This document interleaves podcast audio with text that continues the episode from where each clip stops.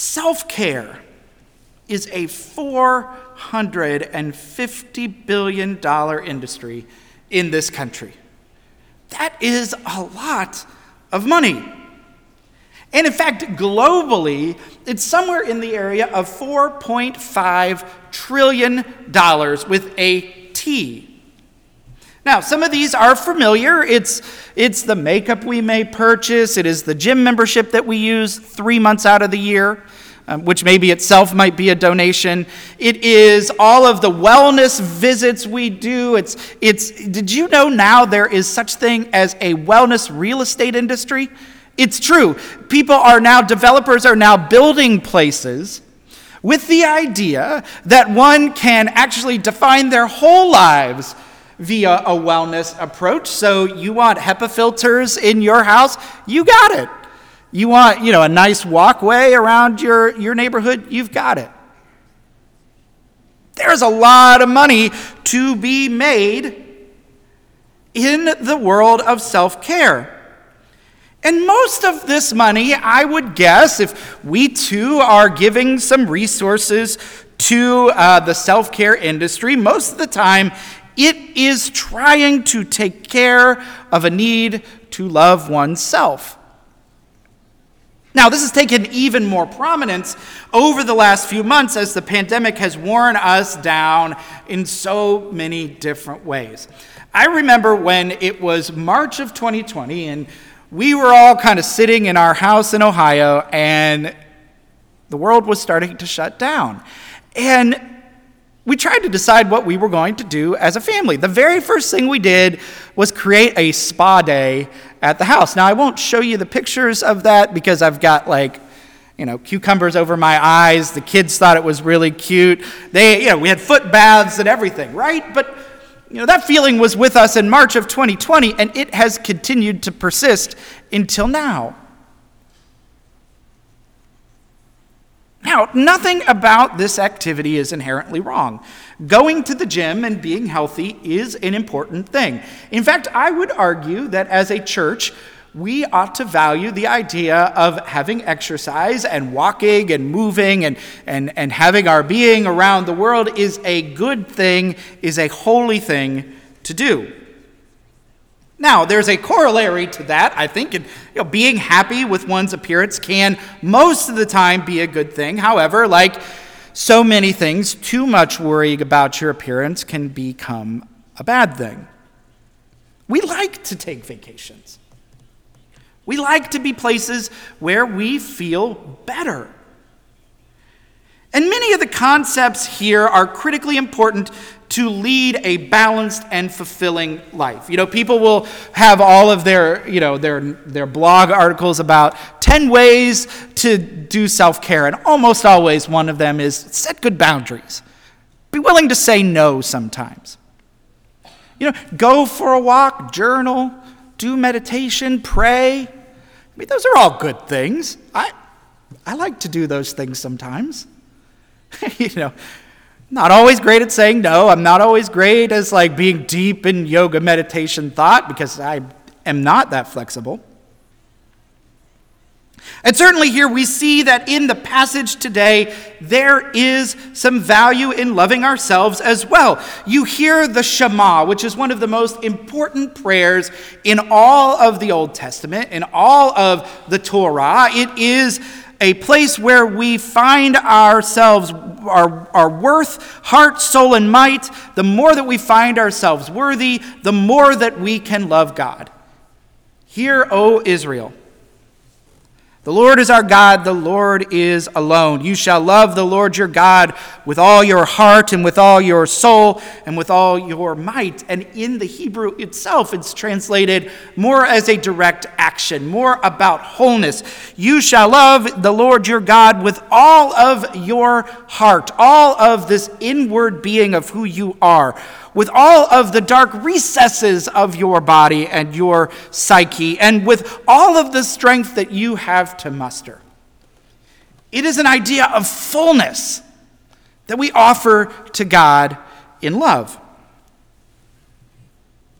It is one of the most important prayers for observant Jews. And the tefillin, you know, the little box that uh, sometimes if you see uh, observant Jews on their foreheads or on their hands, this is where it comes from. If, you know, you're at a trivia night or talking to an observant Jew and you want to ask what this is, well, now you know. It's a tefillin.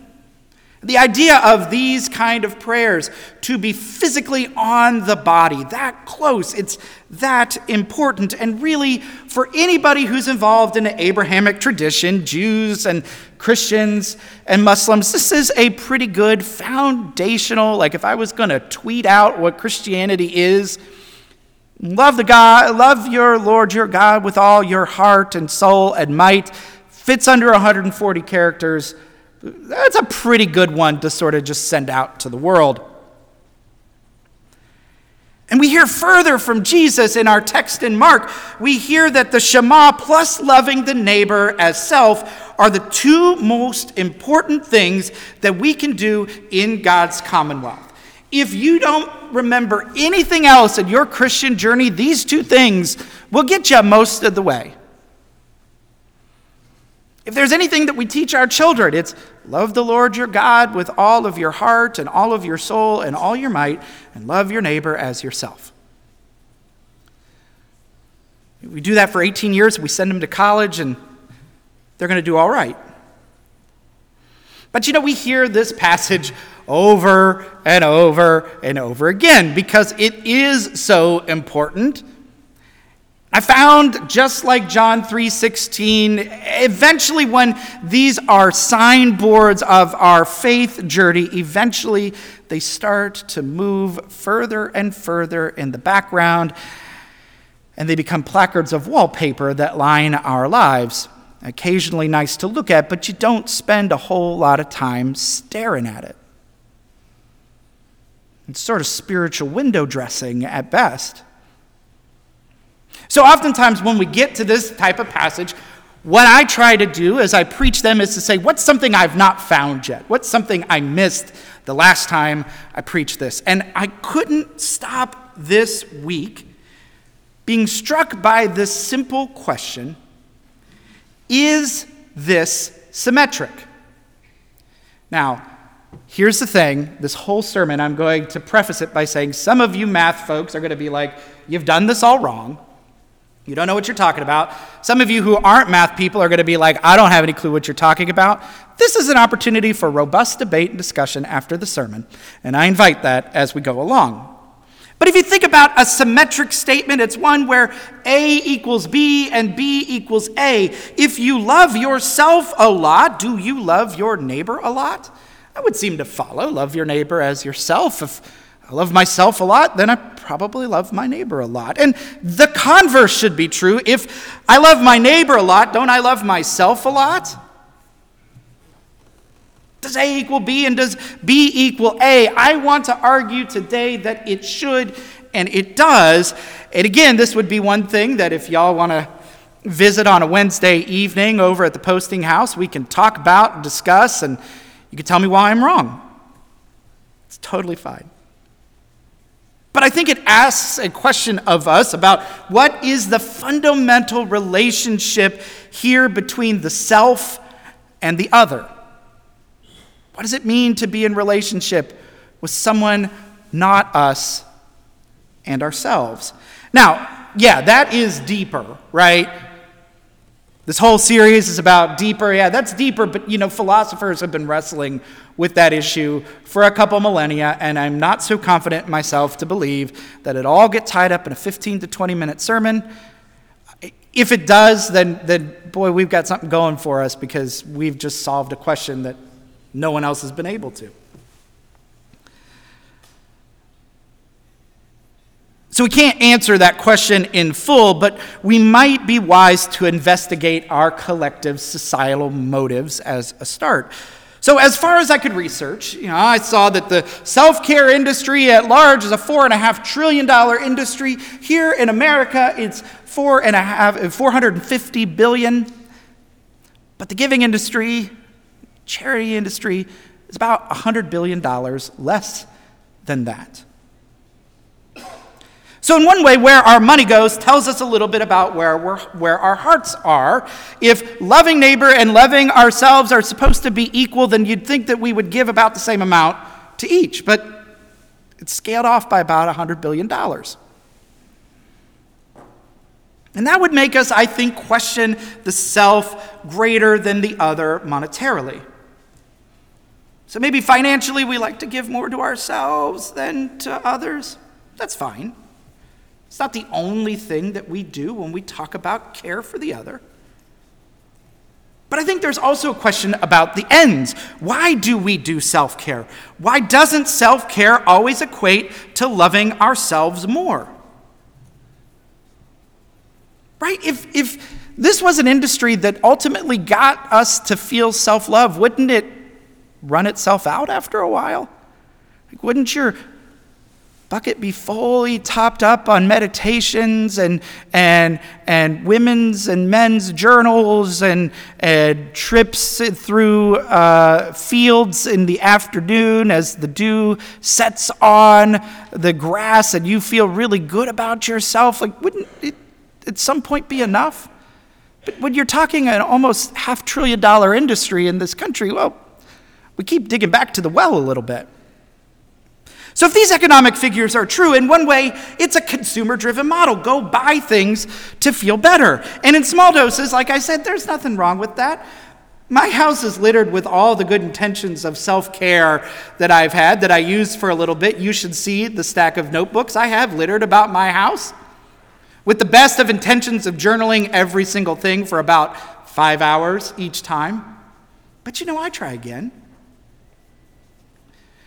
There are all sorts of little tech toys that I use because I felt like that was self care.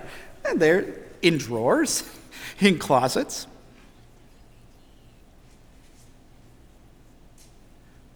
And again, we talk about this all the time. We can't buy our way to happiness, we can't buy our way to self worth, we can't buy our way to loving God and loving neighbor. It makes it hard then to think that A equals B and B equals A. And moreover, if loving self and loving neighbor is more important than the burnt offerings and the sacrifices, says Jesus and the scribe in their conversation, then there has to be some reality that the economic values aren't the most valuable thing here. That our finances, our spending in self care, isn't the thing that is going to make us happy and isn't the thing that's going to help us love our neighbor more. And moreover, if it's just self care to care for self, you know, at times we can create a vacuum of things and activities. I mean, imagine a schedule that's filled with, with this thing at nine o'clock on one morning, and then you go and you spend time doing this thing and this thing. You got to make sure you get to the gym, and you got to make sure you do this. Eventually, it just feels like work. Which feels strange about self care then. If you're having to work so hard to care for yourself, it feels like work. Well, that's literally the opposite of what you're trying to do. It just ends up feeling like every single other thing that's bogging us down that we are so desperate to try to escape. So, at some, at some point, friends, self care should have an end, should have a telos, a purpose, a reason for being that helps us avoid both consumerism and a vacuum. In other words, what does self care look like with the intentions of the other in mind? I want to ask you a question right now. And a lot of you have heard this question from me already. What is the one thing that when you do it, it brings you the most joy and it helps you feel like you are doing what God created you to do? I want you to think about that for a second. What is the one thing, if you could do it all the time, 24 hours a day, seven days a week, you would feel like you were doing what God created you to do?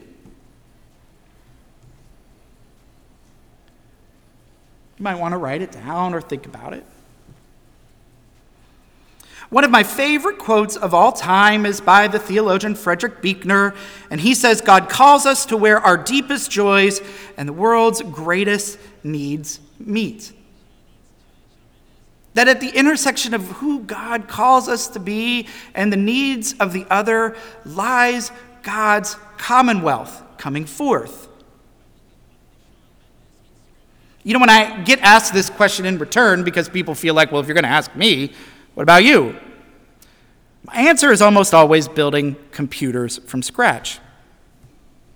I love the work of picking out the right hardware pieces.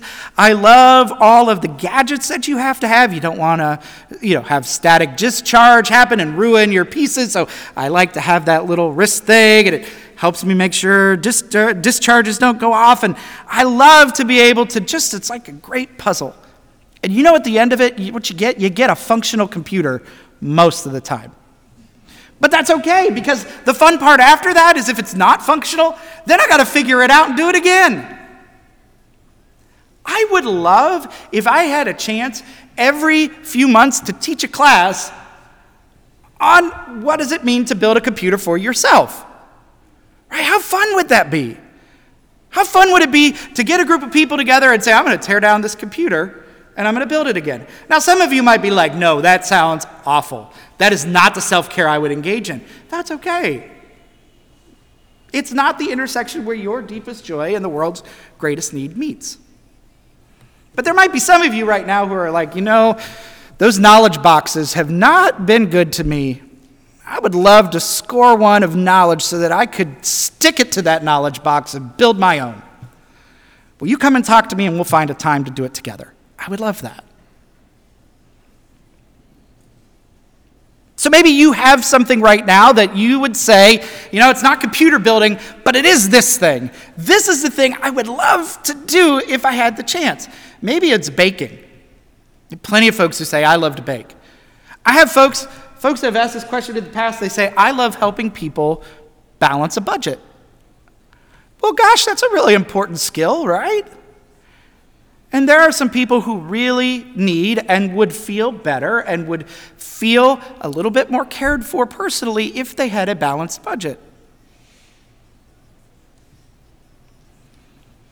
And I think over time we could start to see that perhaps doing self care with another in mind might perhaps balance the scales of A equals B and B equals A. We love ourselves more because we're doing something we love. We love the other by offering our first fruits to someone else. We recognize the value in others that they too have something to offer, so we love them more, and we are fulfilled when we learn something from someone else. And as both of these grow, as loving the self and loving the neighbor steadily start to increase, so does the love of God, which is the ultimate reason why we do any of this at all. And see, I'm convinced that if the church should do anything for its people, it should be doing that. It should be constantly asking the question of those who cross through this threshold hey, what do you love to do so much that it makes you feel like you're doing what God made you to do? And would you be willing to teach that to somebody else?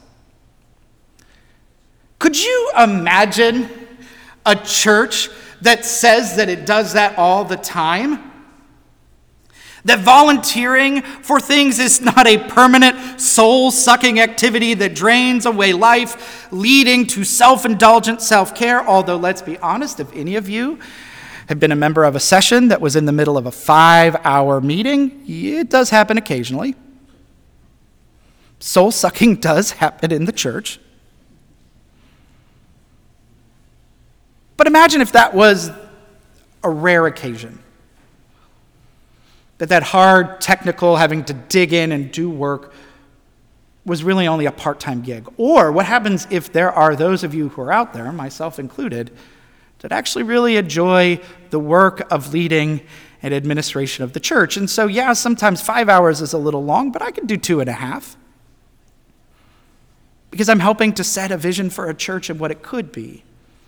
What if instead of giving you this time and talent list of all the million things that you could do in this church, what happens if it was just that singular question?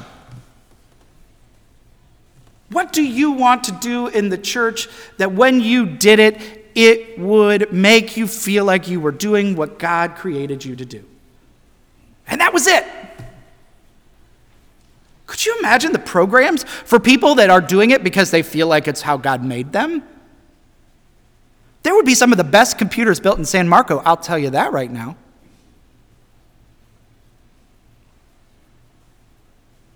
Maybe some of you love woodworking. Maybe some of you are just really good at making fall decorations.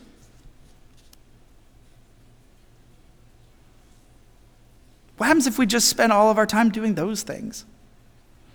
Maybe some of you just really love to hand out blankets for those who are cold.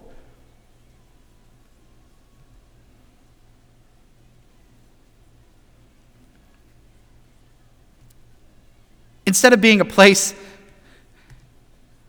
where volunteering feels like a soul sucking, dismal activity, it becomes a place where we become all that God has called us to be, each and every one.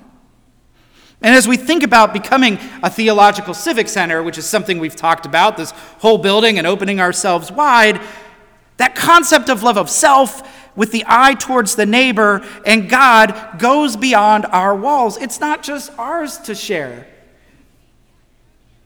Hey, person who lives on Paul Street, what, what do you want to do that makes you feel like you're who you're supposed to be? Hey, person on River Road or person on Birmingham Road, what do you do make you feel like you're doing exactly what God has called you to do?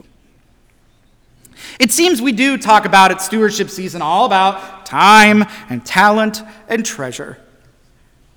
We always look at the first one and we always look at the last one, we never look at the one in the middle. So, today, dear friends, as we talk about going deeper in ourselves, I want to give you these words, which may be in this whole stewardship season the most important thing that you hear. I want each of you to know that you are beloved children of God. That in you are gifts and talents that no one else possesses. And that there are people in this room or in this community that desperately need what you offer. Even if you find it insignificant, I promise you that there is somebody here who does not. That it is the thing that they needed to help them feel whole. And that in that way, you have a chance to love yourself and love your neighbor as we love God together. Friends, no budget no line item, no anything in the church can, can go forward without knowing that simple message that you are good people and you have so much to offer. And so, dear friends, as we think about going deeper, let us give of ourselves, but not in a difficult way, but in a joyful way. A way that cares for ourselves and cares for the other. Amen.